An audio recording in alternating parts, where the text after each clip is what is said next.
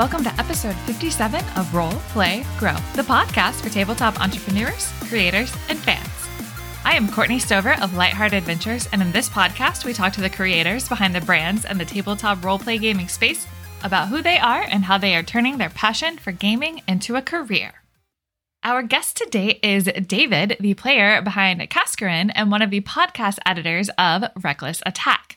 If you are not familiar with Reckless Attack, it is one of my absolute favorite D&D actual play podcasts and you should definitely go check it out. They are a really good, funny group. Their episodes are typically about an hour long, which is my favorite length. David is the one who dedicated a lot of time to figuring out their audio setup and he also dedicated an entire room of his and Sophie's house to being their recording studio. We get really nerdy in this episode talking about audio setup and editing techniques. So, this one is definitely for my fellow podcasters out there and for fans of Reckless Attack because we get a pretty cool behind the scenes look at their production process. If this is your first time tuning in to Roleplay Grow, hello. This podcast is a part of Lightheart Adventures, which is a small company I co founded with my husband. We also do blogs, one shots, and maps that you'll find over on our website, lightheartadventures.com. As a reminder, for those of you who are keeping up with this show on a weekly basis when it comes out, first of all, you're my favorites. But I am, again, taking the first Friday of the month off of releasing episodes. So we are already at the next time that that's relevant. So there will not be a new episode next Friday, but we will be back on for July 8th. Lastly, if you'd like to support the show, you can find me on Patreon at RolePlayGrow and Twitter at either Ketra RPG or Lightheart ADV. Another way you can support the show is by checking out our affiliate links, like the creator behind the most delicious and nerdy tea, Friday Afternoon Tea. I know I talk about Friday's tea a lot, and that's just because it's really good. The one that I just tried yesterday was Brother Captain King from the Fellowship collection that just recently released. And that's really good. Honestly, kind of reminded me about Christmas. But whatever blend you try, Friday always has some really amazing blends. So definitely check them out. You can find out more about Friday Afternoon Tea and all of our other affiliates by going to lightheartadventures.com slash our favorite trinkets, where you'll find discount codes for 10% off and get to learn about a whole bunch of other cool goodies. That is enough of a preamble for now, so please enjoy this talk with David.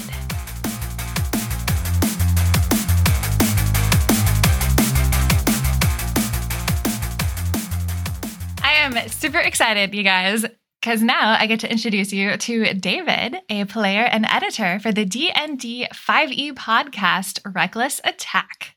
David, how are you today?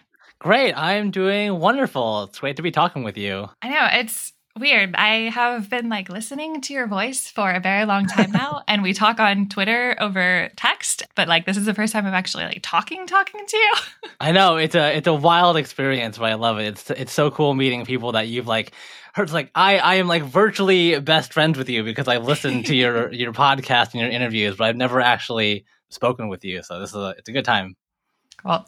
Well, David, I would love to know a bit about you, where you're from, and how you got into gaming.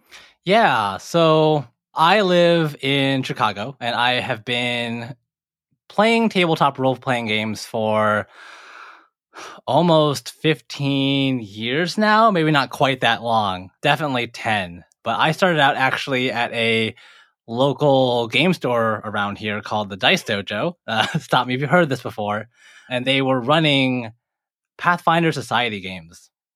And so, you know, I heard about them, I think either on, on the internet when I was in college or there was like a flyer somewhere. And I had always wanted to get into Dungeons and Dragons, but like it wasn't really a thing in high school for me as much. And so when I saw the poster, I was like, sure, whatever. Like, yeah, I'm going to go. It's going to be a good time. I'm going to learn a little bit. And I show up for my first game and I think we do like some dungeon crawl or something. And ever since then, I was just like hooked. You know, I was just like, ooh, the numbers in Pathfinder. Yes, give me, give me the crunch. Give me the the splat books and the feats. Yeah, I, I got started playing Society, and then from there ran games for a couple years as well, like running Pathfinder Society games at the Dice Dojo, and then kind of moved to to home games and have tried out a couple different systems since then. You know, 5e, 4e. My my favorite one I think is Numenera, which is the built around the Cypher system. So I ran a game of that for a couple of years and then played a lot of like Call of Cthulhu. So it's just been been all over the place, yeah, over the past decade or so. Well, honestly, this lets me jump immediately into a patron question, which Segue, is yeah. yes. is there a TTRPG that you have yet to try but really want to? Ooh. I have actually recently wanted to try Lancer, and I don't know much about it other than there's mechs in it, and I'm like, hell yeah, mechs! Like I I'm into that, and I I know there's like some some crunch, but honestly, giant robots just sells me pretty hard. So that is that is the one I think that I would love to try next. I have to be honest, I have not heard of that one. What do you know about it?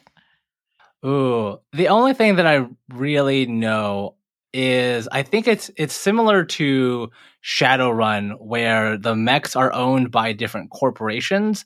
And so when you are building your character you choose kind of like your main person and then your class abilities are shaped around the like the license or the corporation that you align yourself with or or that you purchase. And so you can end up you know with those different combinations building some pretty niche mechs. But honestly yeah that's all i know about it. I've just heard it floating around in the the ttrpg twitter space for a little bit and i was just like man that's cool. Yeah, that does sound interesting. yeah. How often do you get to play that's not reckless attack? Ooh, actually, these days, like 100% of my time is, is my gaming is all reckless attack. But I will say, before the pandemic really got into full swing, I did play a very long Call of Cthulhu campaign with a couple of friends. I, if I'm if I'm saying this right, it was the Mask of Nyarlathotep game, and it was we went for about two years playing Call of Cthulhu with the the same character. There would be weeks where I would play Call of Cthulhu on Mondays and then D and D on Thursdays. But yeah, that was kind of my experience. Before that, I didn't really play too many other things outside of like Pathfinder or D and D five E. Along with the the Call of Cthulhu game, I was also playing in a very long, long running game with Nathan. It wasn't recorded, obviously, but that was sort of the the precursor to Reckless Attack. So I've been you know playing with with Nathan and and the group for uh, quite quite a long time. Yeah, I know. I'm tempted to ask, like, hmm, how'd you get connected with them? And we could do like maybe a little bit of that. But I also know that you have that available on your podcast, and Nathan kind of talked about it in his interview too. But for the sake of any listeners Yeah. that are like, what are you talking about, Courtney? How did you get hooked up with this group? Yeah. So I actually met Nathan through my now wife. Nathan had put out a Facebook post saying like, "Hey, I'm looking for D&D players." Sophie had seen it and said like, "Hey David, like this would this would be kind of fun to do." So Nathan and I got connected and we were chatting for a little bit. And then I I kind of like reverse Uno'd Sophie into also playing with us cuz like, you know, the more people playing Dungeons and Dragons the better. So that was kind of like the start of the group. And from there, I also, you know, wrote my brother who I'd been playing with for for years and years ever since we got started, and then our our sort of mutual acquaintance Steve, and that sort of like from that single Facebook post, probably like six years ago now. You know, we've been playing Dungeons and Dragons. I want to say like basically every Monday since then. It's just been kind of like Monday night is like D and D night, and it really hasn't ever changed. That's awesome. I didn't realize you guys had been playing that long. Yeah. Together. yeah. We we started out in like Nathan's just cramped little side room, uh, and we would we would come in and like there would always be like snacks and drinks, and we just hang out and have a good time. And since then, it has sort of blossomed and evolved into kind of like the game that we have now. We've tried a couple of other systems, but for the most part, it's been fifth edition just because mm-hmm. that was the one that was like the most accessible for us and the most like filled the niche that we really wanted to to try. Yeah, fair enough. Yeah. So when the idea of a podcast was first broached, what was your reaction? I want to say it was like a very enthusiastic yes at the at the beginning. It's just like Nathan brought up the you know want to do a podcast. I'm like hell yeah, let's do it. And then the gears started turning of like, okay, what do we what do we actually need to do now that we we have said yes? I'd always wanted to do kind of you know a podcast, maybe something with audio, something creative, but had never really been able to do it myself. So it's funny when Nate when Nathan wanted to do it, it kind of gave me permission to now like start looking into like, all right, how do we what are what are the like the gear that we need? What is the software that we need? Like how do we how do we actually turn this from an idea into something we can put out into the world? So that was really exciting for me. I had started out I think it's mentioned before, but when we started recording, I just, you know, we just used like an, an iPhone just to see what it would sound like and then we went to these kind of like lapel mics just to see if we could like hook up players to those and, and see if it would sound any good. It did not. and so from there, you know, it was like weeks and weeks of research into like what microphones do we need like given the space that we're in what software do we record into. And you know that setup has obviously evolved over time into what we have now but it started out it's just like nathan's room did like his his side room didn't have a lot of space. We couldn't find a, a good way to connect all of like the mics and their arms and everything onto the table. So i just like went to a friend's house and just took some spare wood and I was just like, I'm gonna screw together this like little little rig and we're gonna we're gonna connect all of the the microphones to that and just kind of like plop it in the middle of the table and see if that works. It it ended up working like just fine for a while, but the, you know we also just didn't have the middle of the table for anything. Since we've we've started the podcast, the you know as one of the editors of, Reckless Attack, the the technical side of it has always been really interesting to me it's been a really fun learning experience figuring out like what do we want our podcast to sound like? How do we continually improve? How do i push the the boundaries of what we can do production wise and yeah that's kind of my main focus and the thing that i i really enjoy doing with the podcast. So did you have any experience with this kind of technical side of things beforehand Absolutely not. I I had I had no idea like what is the difference between a dynamic and a condenser mic? Like what what the hell is a decibel? Like I I don't really know. You know, I had no idea what any of this was, but it just like when I started looking at it, like it just started drawing me in, you know, what like what software do people use? I know a lot of people use Audacity, we use Reaper. There's obviously software out there for the recording that we're doing, like Zencastr, you know, what are the different options available? And I had researched, like I said before, you know, what kind of what kind of mics work. I know a lot of people use condenser mics, like when when you are in a kind of treated room and you're by yourself, you can use some really you know high tech really good sounding mics. But we record in a, a live environment. We record all around the table. And so you know i knew that the really really good mics one are very expensive and i needed to buy five of these but would not work for our purposes. And so yeah these are like cheap $30 mics handheld mics that i i have like positioned optimally around the room so that we can kind of cut down on the crosstalk as we're all sitting in the same space. Part of the fun was really, you know, we obviously like have limited budget. Not everyone's made of money. So trying to figure out like what can we do to still sound good without obviously breaking the bank. Yeah, that's been like that's been the I think the most fun part for me. when you normally are recording, you have mics set around the room, but not in front of people, or? So they are in front of people. The way that it works is we have, you know, we have a, a big table that I found on Facebook Marketplace. And then we have these just regular mic arms that are kind of screwed into it. And then from there, the, the microphones are pointed directly into our mouths, but we're just kind of spaced around the room in such a way that they don't overlap with each other. Okay. That was actually another thing I was wondering about too is like, okay, when you have a bunch of people in the same room, how do you make sure that there's no overlap? Yeah.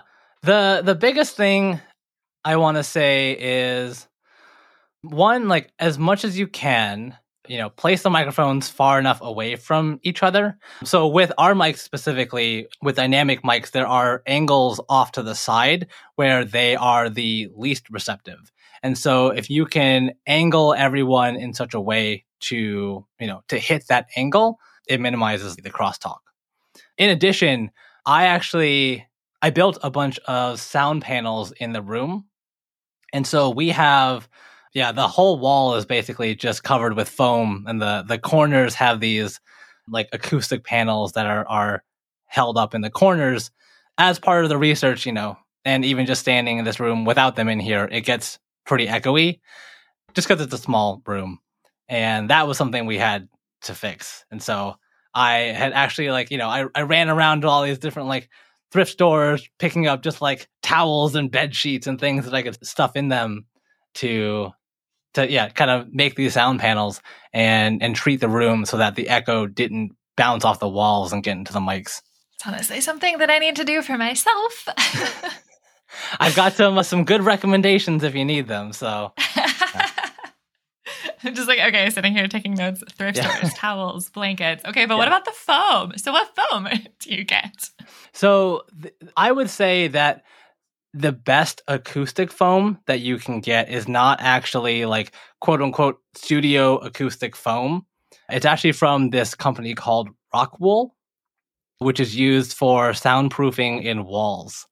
And so if you can get it, you know, the right thickness, then you can just cover it, hang it up on your walls, and, and you're good to go.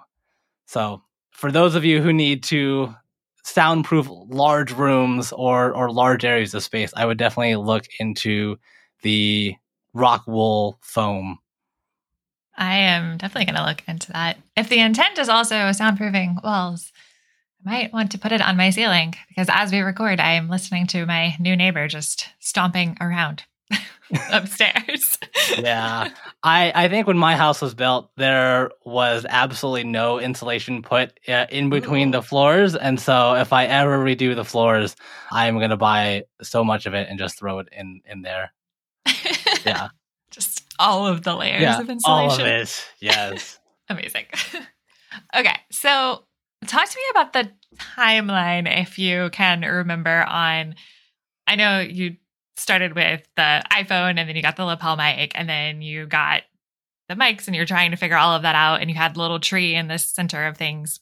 So just when in the process of like the series thus far would you say that changes happened? I would say probably, you know, we we start deciding that we want to do a podcast and then the first couple iterations happened probably within a month. And then from there, along with the dynamic mics that we have, we also needed to get a an audio interface that would support XLR input because to my knowledge at least, you can't really record multiple mics at the same time using USB. And so, mm. Unfortunately, with five people, you have to, the only one that I could find was a 8 XLR audio interface. Like it goes from like one, two, four, and then eight. There's no six. And so from like month one to three was me just like getting this audio interface and being like, what the hell are all these buttons? What does any of this do?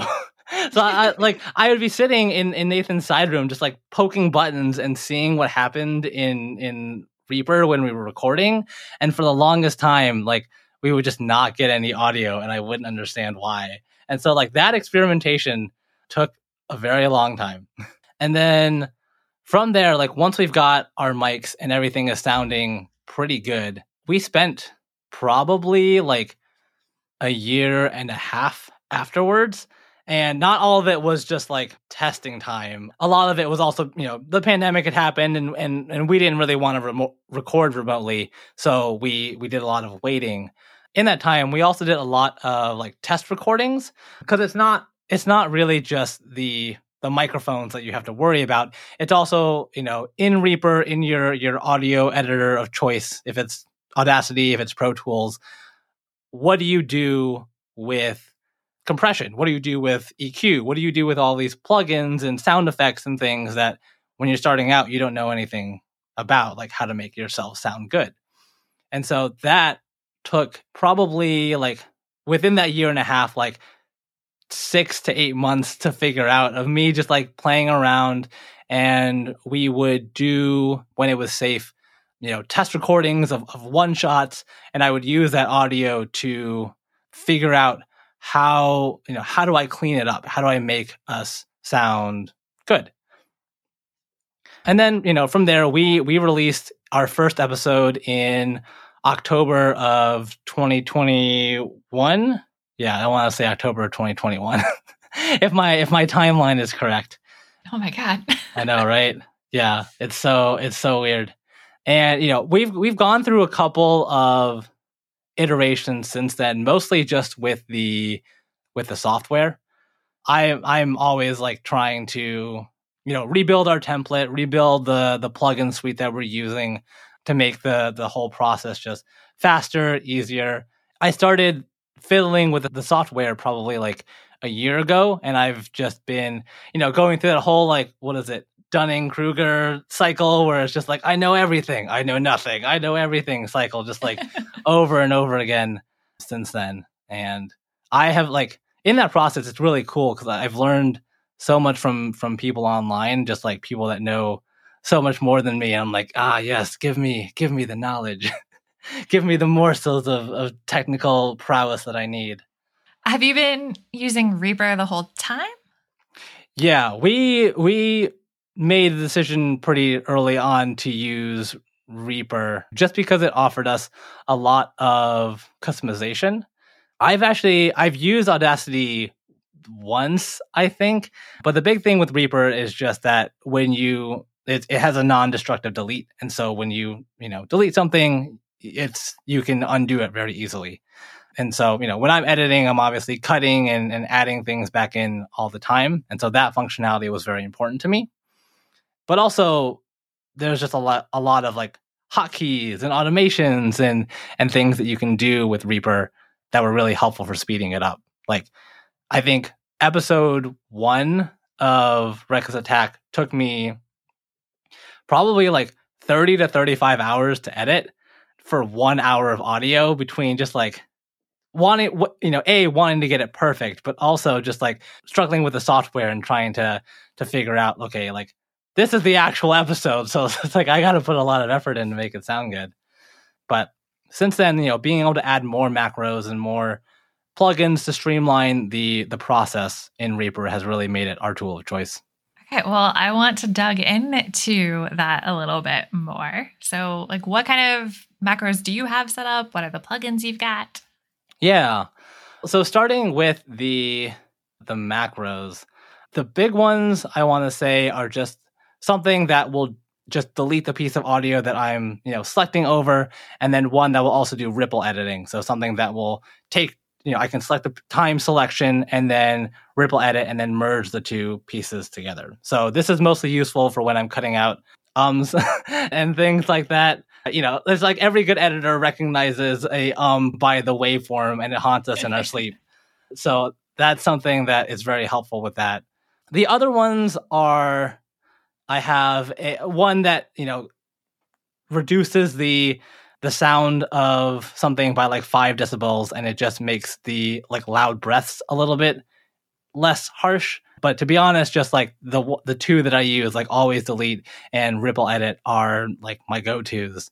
But I will say the thing that I think is really a game changer, especially in Reaper, is getting a gaming mouse, which I know makes no sense, but having a mouse that has a scroll wheel that also moves side to side for me has been really good because then it's just like my hands are never leaving the keyboard or the mouse and I can just move around the the audio very quickly and I can scroll really easily and, and nudge left and right.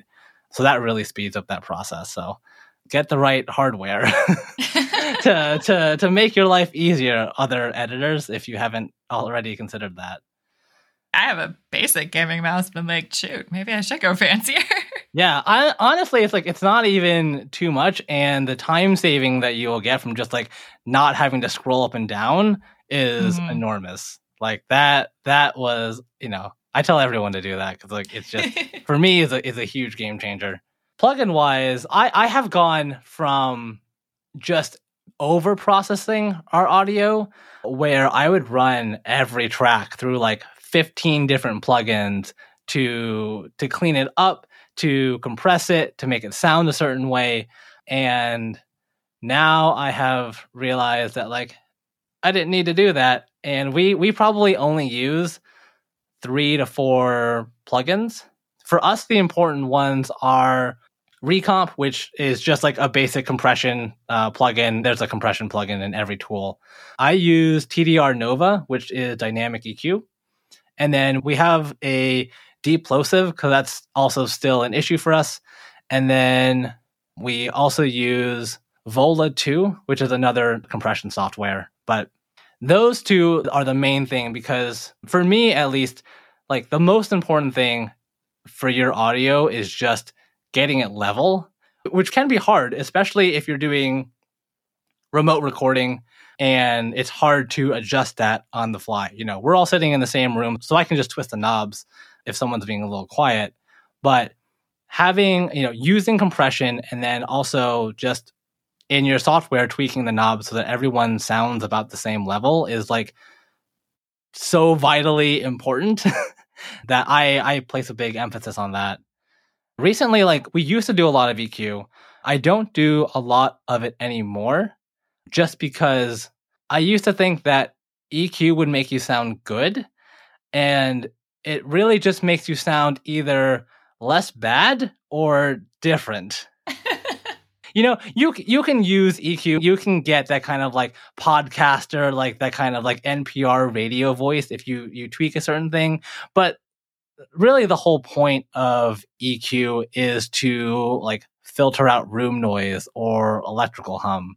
You know, like there's a lot of tutorials online that will just say like when you're using EQ, like put a, a, high pass filter on at 100 hertz, and like that's just the thing that you do. But for a lot of people, like you know, you don't you don't really ever consider like why would I need to do that? So mm-hmm. initially, we just put that on and it was fine. But like to my knowledge at least, the main reason that you'd want to do that is because there's electrical hum around like 50 to 60 hertz, which is a huge problem if you're using a USB microphone. But we don't use any of those, and so we don't have that problem. And so now I don't I don't use a high pass filter. I've used less and less EQ as we've gone on because I've put such a emphasis on making sure that the initial audio sounds good that I really don't have to do a lot of fixing in post production outside of just like again the compression. Yeah, we use like just the teensiest bit of EQ and that's that's basically it. So walk me through the setup for each recording day. What do you do to make sure that everybody's audio sounds good before you start? Luckily, because I have sacrificed one of my rooms to the recording gods and we just have a, a, studio basically i don't have to change a lot day to day. We all sit in the same spot and so that makes it very easy. But i do always you know check to make sure one are recording and two that the levels are still good like they're that they're all around the same place. Typically you want to record around like negative 24 to like negative 18 decibels to make sure that there's enough headroom because we're we're also a pretty dynamic group you know we we laugh a lot and so we want to make sure that that doesn't end up clipping so i always you know really try to laser focus in on the the levels Also, just making sure that like our air conditioner isn't running. We have a washer and dryer right outside the room, so I like to make sure that those are turned off because like you know, like I said, th- th- like you can't really fix that kind of stuff in post very easily. And so, you know, I think the most important thing is just making sure that your recording room is quiet and and you know as much as you can get it. Yeah, other than that, I don't really do too much. Although I admit I get on people's cases when they are not talking into the microphone and they're like, angled away as we're playing just because mic discipline is you know something that we're all working on. And so that's something that i pay attention to but like that's basically it i want to say. Just making sure that our recording environment is as quiet as we can and that all the levels are consistent. Yeah and i know i've heard y'all mention mic etiquette and various episodes of reckless attack. And so i am curious on you know, is there like a list of things that y'all had to specifically go over at the beginning or that you kind of figured out along the way? So for me at least, I actually didn't know what the proximity effect was when you're recording for a really long time. And so I would always like basically eat the microphone. Like I would be, you know, less than an inch away from the microphone because I thought that that was the distance that these mics picked up you know picked up voices at. Not the case obviously. And so i i've had to learn and and kind of show others like you know good distance is probably like three to four inches away from a microphone and you want to stay around there and not move your head too much which can be hard for us too especially as we're looking at different people around the room and looking at our our character sheets and stuff. But that is probably the the biggest thing with mic discipline at least for us. But we don't have a lot of like technology and keyboards and like computer fans and things to really worry about. I would say like if you're recording remotely, make sure that you know goes back to having a, a quiet room or a quiet setting, but like make sure with your mic etiquette and your discipline that you're also not like clicking around on keyboards and like introducing more noise than you really need to into your microphone. Yeah, which is sometimes difficult to control when you have yeah. guests and yes. that are not experienced podcasters. You're just like, ooh, I heard all of that. It's fine. Yep. Yep. Atmosphere. yep. It's gonna. I mean, sometimes it's like, well, the dog's gonna bark, and that's just great. But honestly, yeah. that's that's that's ambience. And you know, sometimes I can tell, like, oh, yeah, they're having tea. I, there's a little like spoon stirring. Yeah, I I know people that like they have to record with their window open because it's so hot and then there's just like sirens blaring out you know outside all the time. It's like what are you gonna do about it you know? Yeah. You do what you can and yeah. Fix what you can. Exactly. As long as i can make my audio sound as best as i possibly can. I think most listeners are understanding and yeah. get it but it's really interesting to hear um, especially with the fact that y'all do have the advantage of being able to sit in the same room and have a dedicated space to it. When did you sacrifice your room to it? Was it like from the very beginning or? Oh yeah, yeah. Basically immediately because I had bought this house, you know, in the middle of, of the pandemic. Surprisingly, even after a, a year and a half, still want to do the podcast. You know, it was like still the mm-hmm. thing that we were like, so we're we're we're doing it soon, right? So it's funny. Even as I was like walking through houses, I was like, "That's the podcast room. That's gonna be it." And luckily, Sophie, bless her heart, agreed. And this is this is this is not the the the podcast room. It is the hobby room for us. Oh, uh, okay. so ninety five percent of it is taken up with audio equipment. Well, yeah, I was gonna ask like what else happens in this room. we have, so we have we have a three D printer sitting in the oh. corner, and then all of our various power tools, mostly just a drill, and that's that's basically it. That's all that goes on in this room. Everything else is just like chairs and microphones and sound panels. What do you 3D print? Recently, it has been tiny little feet. I'm just gonna let that hang there but it is it is uh feet for my my small my computer because I need like little spacers to get it off the ground.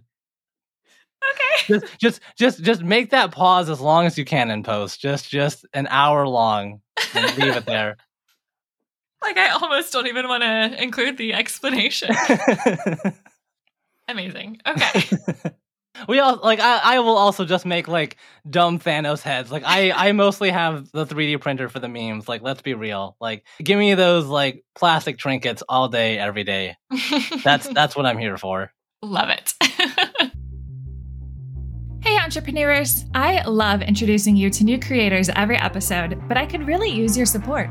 I would love to invite you to join our Patreon page, where you'll gain access to behind the scenes content, add your questions to upcoming interviews, and you could even receive a shout out on our site in an upcoming episode. To learn more, go to lightheartadventures.com slash RPG. And now back to the show. I know that the team does split up editing duties. And so I guess I just want to know a little bit more about that breakdown. Is it a rotating a different person per week? Is there stages of it where someone does a first pass and then someone does a final pass? Like how does that work? Yeah, so we we actually spent a long time considering all of those possibilities to make the editing easier. And I'll start with the end where Nathan edits the interview series that we do, Reckless to Talk. My brother and I edit the main podcast, and then Sophie will edit the Patreon content that we the the audio that we have for that. But it has taken us a long time to kind of settle into just that arrangement where everyone's pretty happy with with what's going on. Originally, I wanted to have like one person would do a first pass and then it would go to someone else for review and then it would go back to the second pass for music and scoring and then you know it would go to two other people for review and it would be this whole this whole thing to ensure that like you know nothing's missed as we are editing but that's hard. Like get it, like you you spend a lot of time when you introduce when you add more people to the editing process of just like please review my editing and then i'll have to wait a little bit. So we've just settled on one person just owns an episode from like the first pass to know the first pass to scoring to to finally getting it out the door and scheduling.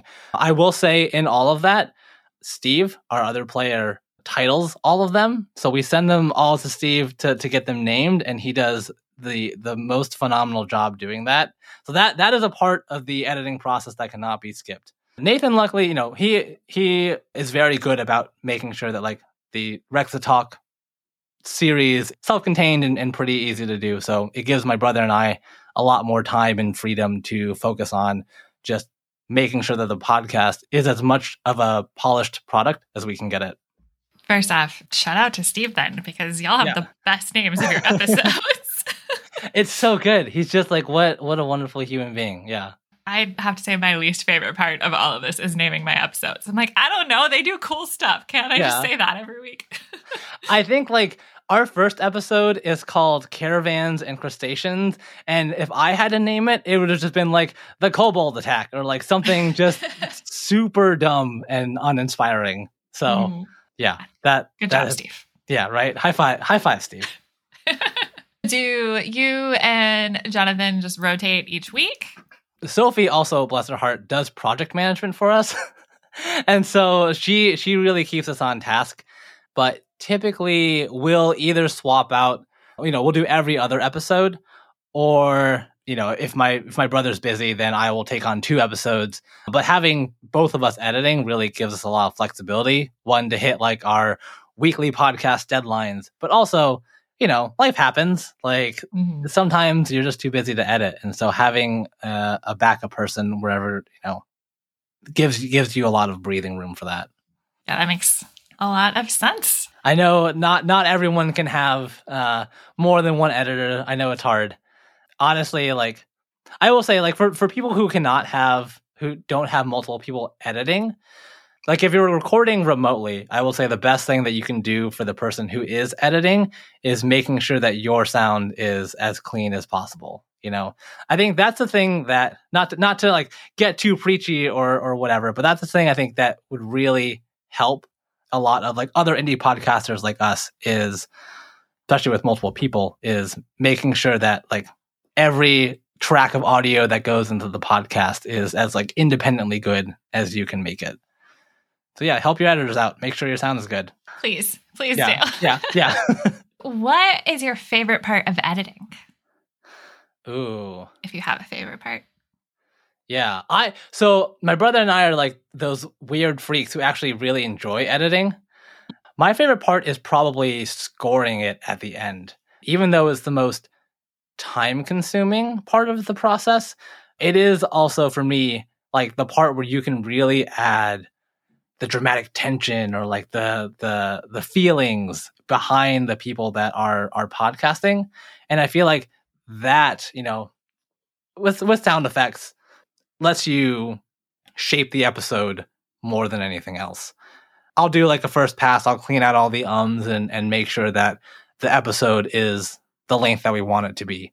But then I will probably spend, you know, four times as much time making sure that the music that goes in fits the vibe that I want the episode to have. Where do you get music and sound effects from? I have briefly tried music libraries like Soundstripe, like Epidemic Sound. I personally have not had a lot of success with those. And so I will find a lot of just like other music online and then figure out how to license those. And so, you know, Michael Ghelfi, very good, does a lot of good work if you like kind of like upbeat, high flute kind of sounds. Alex Nakarada is a big one that I use, especially for a lot of like combat and kind of like driving soundscapes. You know, go check out his Patreon. He does a lot of really fantastic work there. And then for the rest of it, it's just like I just literally just Google like no copyright, whatever music online, and then I'll I'll find something that I think fits. But you know, obviously in that same vein, we're we're always looking for more for more music. Sound effects I I don't typically use except for, you know, maybe once or twice throughout the episode. And that's more of just like a personal taste. I know a lot of other actual plays use sound effects very, very well. For me, I'm just not like a huge fan, so I don't add a ton of them. But, you know, you can obviously get a lot of those even from just like the Humble Bundle is a really good resource when they have sales. I get a lot of like my suspense music and like spooky soundtracks from them and and sound effect bundles too. So I would say those those three places are what we use most often, but again, always looking for more. I hadn't really ever thought of the Humble Bundle having that kind of thing. But Yeah, I really used cool. like half yeah, I I just bought like this spooky sound pack, you know, 6 months ago and I've been using it a ton. It's it's really good. They have a lot of like epic orchestral music and and you know, stuff that you can find. It's always on sale, so it's really nice. mm-hmm. I asked you what your favorite part of editing is. I would like to know your least favorite part of editing. Ooh. Okay. I think my least favorite part of editing would have to be when I have to splice together words or sentences to make them like make sense. Cuz sometimes when we're recording it's all over the place like we'll, you know, have someone talk and then something will happen then we'll revisit them talking. But in the flow of the episode it doesn't really make a lot of sense and so I will have to figure out like what what what do I move? Or even just like adding transitions in between places. Like I've literally taken the the when Nathan says like so and I will copy that and put it somewhere else so that it it, it smooths the transitions a little bit more. Yeah. So so I think having cuz it's always a little awkward to do to make it sound right. That's probably my least favorite part, but luckily we don't have to do it too often. I mean, I know that you're y'all have been able to manage like cut down the actual time of the session, the recording, but it's still, I imagine, has to be difficult to make it fit under an hour every time. Yeah, we do go through a lot of effort to make sure that our episodes are, you know, around an hour, hour 15 at most, just Mhm. when we're sitting down recording. So luckily it's not too much work, but always good to be considerate to your listener and, and not give them, Mm. you know, a huge, huge chunk of audio. Agreed. I mean, there are many reasons that I love your show. That is one of the reasons I love Yeah. your show. yep. 45 minutes to an hour. That's the sweet spot. For me, at least. Same. I mean, it's been really great. Like I got super behind, and so I've been. I take like a thirty minute walk every day at lunchtime to go take Bowser out. And then I have another 45 minutes of like lunchtime. So if I listen to it at 1.25 speed, I can listen to mm-hmm. an entire episode on my lunch break and it's perfect. yeah. I know a lot of people listen to it while they're doing dishes and I'm like, that's perfect. I do the same thing. Yeah. you know? Like I I will actually even just review like I'll I'll you know export the the audio and like while i'm roll like stretching or, or doing dishes i'll be mm-hmm. able to listen to it so it's really nice yeah for sure okay so when you look back over the last i mean you guys have been actually going since october but i know it was a long time before that of getting mm-hmm. ready to release your first episode what would you say has been the most challenging part oh that's a good question the answer for me specifically is is is going to be different from everyone else's because I had really terrible headphones when I was first editing our first batch of audio. And so I would listen to it on my computer and then it would sound totally different when I listened to it in the car because mm. I wanted to make sure it sounded good. I wanted to make sure it sounded good everywhere. And I couldn't figure out at the time what was happening. And so I was just mixing and mastering our audio in the car using the car stereo. So like, but that that is not a challenge that everyone faces, and luckily, it's not something that I deal with t- today. I would say, in in a more general sense, the most challenging thing would be like figuring out what EQ to use, and I say that because when you are just editing audio in a vacuum, it can be really hard to know like does this sound good? Is this easy to listen to over a long period of time? And the thing that really helped me was finding a reference mix. And, you know, I would just download another episode of a podcast that I really like the sound of, and I would play it alongside mine and then tweak the EQ until like it sounded pretty close. And having that that just other point of comparison, you know, really helped trying to figure out like what do we what do we want to sound like what sounds good to us going back to the headphones how long did it take you to replace your headphones so you didn't have yeah. to do it in the car yeah luckily probably about a month but i i originally had these like cheap nine dollar headphones because i i i lose them so often like mm. i i literally have these headphones and i have a backup pair of the same headphones so just because I knew I'm going to lose them. After that experience, I was like, boy, it's going to be really nice not having to sit here in like the cold Chicago winter and and edit. and oh. so yeah, yeah. So I got I got some some nice newer headphones pretty quickly after that. Yeah. Okay. Well, the reverse of that question. When you look back over everything, what would you say has been the most rewarding part?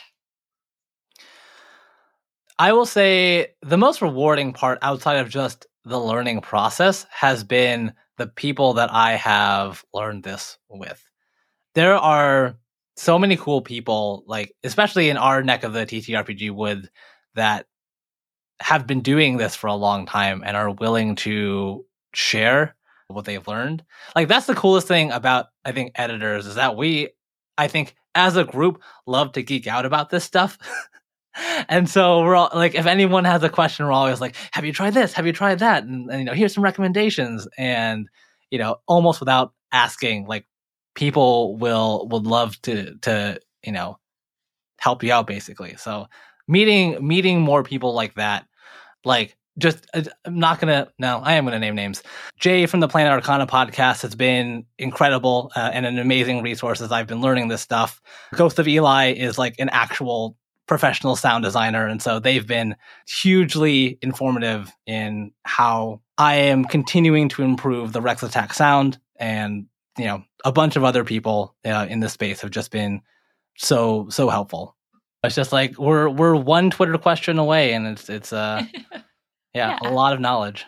Well, as we start to wrap up, I have a couple more patron questions that there there were no good segues for these. So Ooh, okay. All this right, is a right. segue. Hey. so uh, we're gonna start with probably my favorite one. What is your favorite condiment that you always have stocked in your fridge? My favorite condiment. Ooh, okay. So I am not like a huge spice person, but I do like a good bit of heat on my food. And so I always have like Tabasco hot sauce and I always have that like chili garlic sauce in my fridge. And so like that is my go-to on my basically every meal cuz like I eat the same thing all the time. Like it's usually like chicken vegetable rice for uh, lunch and dinner, and so I I need that spice. I need that flavor. So yeah, those two gotta have them. You put it on your breakfast too. Yes, I do. you don't have to I be do. ashamed. There's no shame. Yeah. I can stop whenever I want to. I just don't want to. if you were to wake up one day and be in the world of reckless attack, who would you want to be? Would you want to be your character? Would you want to be someone else? No, I would want to be Hody 100%. Just because we have a sweet donkey baby child who gets constant love and affection. And I mean, how can you say no to that? Yeah, that's, that's yeah. pretty good life. Yeah, right? Let me see. Yeah. No, I'm going I'm I'm I'm sticking with that answer. Okay. Okay. Cool. Well, on that note, uh, are there any upcoming like projects or goals that you're working towards, whether they're related to reckless attack or not, that you're excited about?